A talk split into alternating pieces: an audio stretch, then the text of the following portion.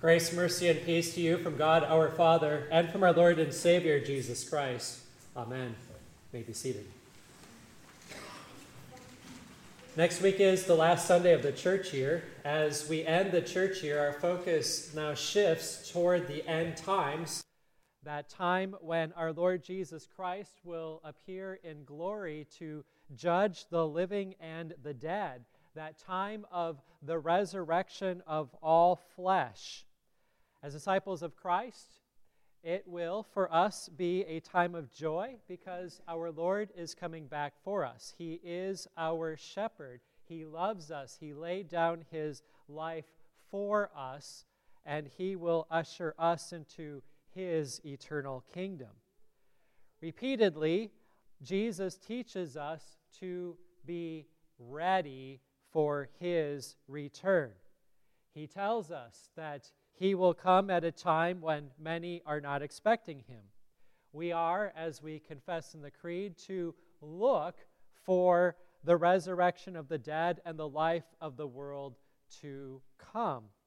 We are to be ready through continually hearing the Lord's saving and life-giving word and going to the Lord's altar to receive the body and blood of Christ for the strengthening of our faith and for the forgiveness of our sins, to be doing this frequently.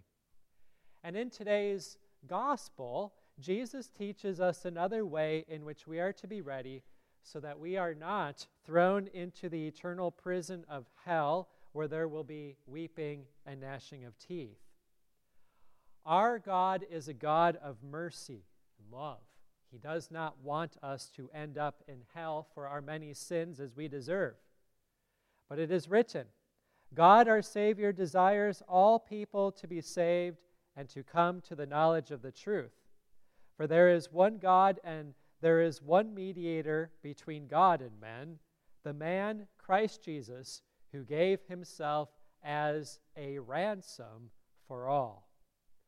The salvation, which is earned by our Lord Jesus Christ, is given freely by grace through faith in Christ. This faith is worked by God the Holy Spirit through his word. Jesus paid for all our sins, and through him we are now reconciled to God our Father in heaven. There really is nothing finer in this life than this forgiveness of sins. We can think of all the niceties of life and all the fine things that people may enjoy. But what is greater than this forgiveness? And then, there is nothing worse than sin itself.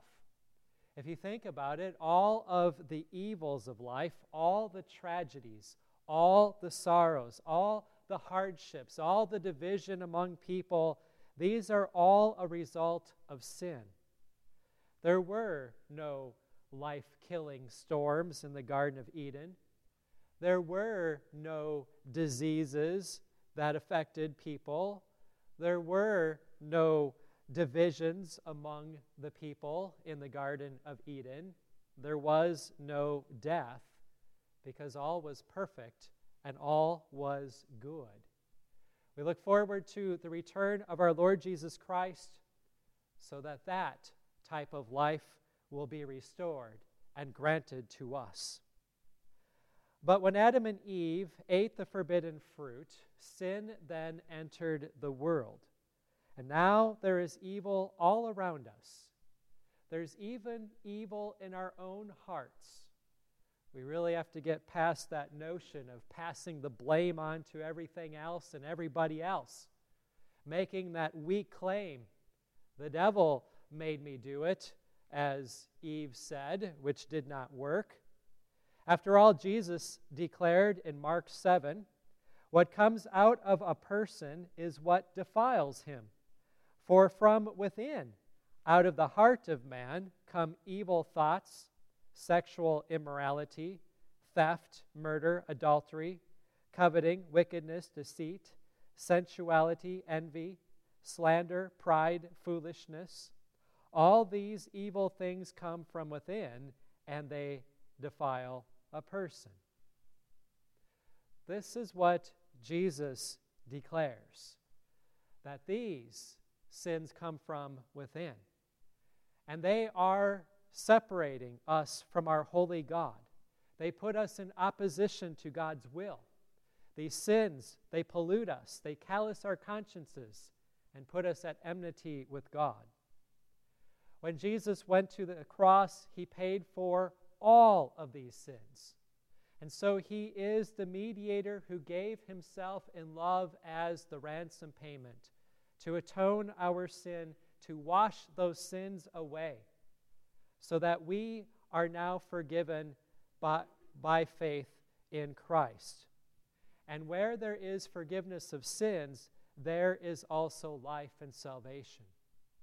Can you think of anything finer than this forgiveness? For no amount of fame or fortune can match this blessing that we have in Christ. There is no greater blessing than to receive this free and full pardon of our sin through God's mercy in Christ. When we have this forgiveness, we have peace with God. Our consciences are comforted. We now have a holy joy in believing. We have fellowship with our holy God. He declares us to be his children. We are redeemed. We stand acquitted before our Lord, justified, and eternal salvation abides in us. When we have this forgiveness, we walk in the newness of life, and the gates of paradise are now open to us. Being recipients of these blessings, Christians then are merciful. They are kind. They are forgiving. They are filled with love toward their neighbors. In today's gospel, Saint Peter figured that he was exhibiting these characteristics of a Christian. He was obviously more than willing to forgive his neighbors who had sinned against him. He thought he was being very patient and very forgi- and very forgiving when he suggested that seven times, forgiving his neighbor seven times was enough times for those who have sinned against him. And but Jesus replied, saying, not seven times, but seventy times seven. What Jesus means is we don't count the number of times that we forgive someone before we feel that we're entitled to stop. Instead, we keep on forgiving. This forgiveness never ends, just as Christ's forgiveness to us never ends. There's no limit to the love of our Lord. There's no limit to the forgiveness of sins that Jesus earned on the cross. And this is comforting for us because it means that Jesus has already paid for the sins of the chief of sinners, which is something that Paul described of him, of himself, but it's also a title that we can call ourselves when we are honest with ourselves in how much we sin and how far we have sh- fallen short of the glory of God. To further illustrate how forgiving we are to be, Jesus taught by way of a parable. In this parable, Jesus is teaching us to be ready for the great day of judgment, that we would be humble, honest, and thankful children of God. Jesus said the kingdom of heaven may be compared to a king who wants to settle accounts with his various servants. And there's one servant who owes his master ten thousand talents. A talent is a huge amount of money. Uh, it's believed that these ten thousand talents, according to one count, would be worth two hundred thousand years' worth of labor. So an ordinary day's wage, it would have taken him two hundred thousand years to pay off this debt. Of course, it'd be impossible to rack up a debt like that, but that's not Jesus' point. He's talking about our own sin. And what we have racked up is a debt that we cannot pay. It is an enormous amount of debt, one that we simply cannot pay off. And so the servant goes to his master, and the servant makes a request. At first, he appears to be humble. He falls down before the king and asks him to have patience. So far, so good. we too plead with God so that he does not punish us in, in his wrath. As the service begins, we humbly admit our sin. We confess that we have sinned in thought, word, and deed. We confess that our sins which we have committed are our own, are our fault, our own fault, our own most grievous fault. But what the servant says next is wrong. He offers to pay his master back. While perhaps he may have been well-intended, thinking that this is something that he could possibly do, this was nothing short of a lie. It was an empty promise and a feeble attempt to get his master to let him off the hook, or maybe so that he could just simply flee, run away, and become free of it that way. He can't pay the debt, debt back, nor is escape possible. In the same way, we cannot shrug off the debt of our sin, nor can we run away from God. Nor can we comfort ourselves by trying to make a pact with God in an, in an attempt to resolve to do better. For God's wrath is not appeased by our empty promises and vain attempts to make ourselves look good. Instead, the wrath of God was consumed by Christ when he went to the cross, suffering and bearing the burden of every last sin that we have committed, all sins of omission, and even the sin that we have inherited. Jesus humbly accepted the burden of our sin and rendered completely that payment which we could not pay.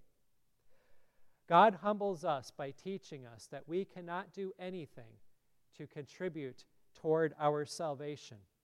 He wants us to be humble so that we do not try to justify ourselves, or so that we do not try to find other ways out of our sin apart from the forgiveness of sins, and so that we do not make promises w- with God that we cannot keep. When God humbles him, us, then we begin to be honest. We don't excuse our sin, but instead we humbly confess our sin. We acknowledge that God is always right. His word does not err, and he never fails us. We want God to teach us his truths, especially so that we can confidently trust in Christ Jesus, who atoned for all our sins and trespasses. Shockingly, in this parable, the master graciously forgives the entire debt. And that is what Jesus has done for us through his vicarious atonement. The servant should have been thankful beyond measure, canceling out any debts that were ne- that were owed to him. But instead, what does a servant do? He finds a fellow servant, one who owes him, in comparison, a very tiny amount, a hundred denarii, which is worth about a hundred days' worth of wages. And this man, who had just had his debt forgiven, cannot bring himself around to forgiving his neighbor's debt. He demands that payment be made and that this debtor be thrown into prison until he pays the last penny. It's crazy for this servant to react to his master's mercy in this way. It's hard to come up with a more thankless way. But sadly, we find ourselves doing this for, far more often than we would probably want to admit. And so we must be on guard so that the Lord does not return for judgment when we would be harboring resentment or anger or grudges. Instead, we should be thankful for this forgiveness that we have now through our Savior Jesus. And since Christ has canceled out that enormous debt of ours, we also look at those who are around us as brothers and sisters in Christ whose debt has also been canceled out. The small amount that our neighbor has done against us pales in comparison to what we have sinned against our own neighbor, against our own God. And therefore, if God forgives us, we respond in thanksgiving by forgiving our neighbors. We are sympathetic toward them. We love them. We reconcile with them. We be helpful toward them. Let there not be vengeance or malice or slander or any other evil common to man against those who have sinned against us. Let us not dig up things that have happened in the past against us, but instead, let us forgive. Let's let love cover a multitude of sins. Let's, let, let's not call judgment down upon us by, for, by refusing to forgive our neighbors. Seriously, what sin out there has been committed against you that cannot be forgiven? Christ paid for it. He can count that person to be a saint. Therefore, so can you. When the master finds out that the servant would not fel- forgive the debt of his fellow servant, the master was justly angry, and he righteously threw him into prison forever. This penalty certainly fit the crime, and Jesus here is teaching how fatal it is to be unforgiving. The unmerciful heart is unfit to receive the mercy of God. Let us not bring judgment upon ourselves by refusing to forgive, but remember what Jesus taught us to pray. Forgive us our trespasses as we forgive those who trespass against us. If you have troubles with forgiving, confess your sin to God. Go to the one whom you are struggling to forgive and talk to him about it. Pray about it. Search the scriptures. Meet with your pastors so that your sins may be washed away and that you may walk in the newness of life. I heard an account once of a man in Africa who went to the communion rail, and then he realized the man who was right next to him at the communion rail had once been a headhunter who had killed his father. Not wanting to commune next to this former murderer, he went back to his seat. But then he realized that he was wrong. That man who had killed his father is forgiven. Jesus paid for that sin, and therefore he too must be forgiving. And he too must rejoice that that murderer has repented and turned from his sinful ways. They cannot turn back the clock and undo what had happened in the past, but they do need to live in the present, which would include no bitterness or anger. And so the man returned to his spot at the communion rail, and he communed next to the man who had murdered his father. This is the same kind of forgiveness that God expects us to have. It is the forgiveness of Christ, who said of those crucifying him, "Father, forgive them, for they know not what they do." Saint Peter declared, "The end of all things is at hand. Therefore be self-controlled and sober-minded." It is here also that Saint Peter then teaches us that love covers a multitude of sins. So let's live each day as if it could be our last, forgiving and reconciling with our brothers and sisters in Christ, and basking in the word of forgiveness, basking in Christ's holy word and the forgiveness of sins, trusting that Christ will release us of all of our sin, for he has already done so, and looking forward to the last day with the resurrection of the body and the life everlasting. Amen. The peace of God, which passes all understanding, keep your hearts and your minds in Christ Jesus to life everlasting.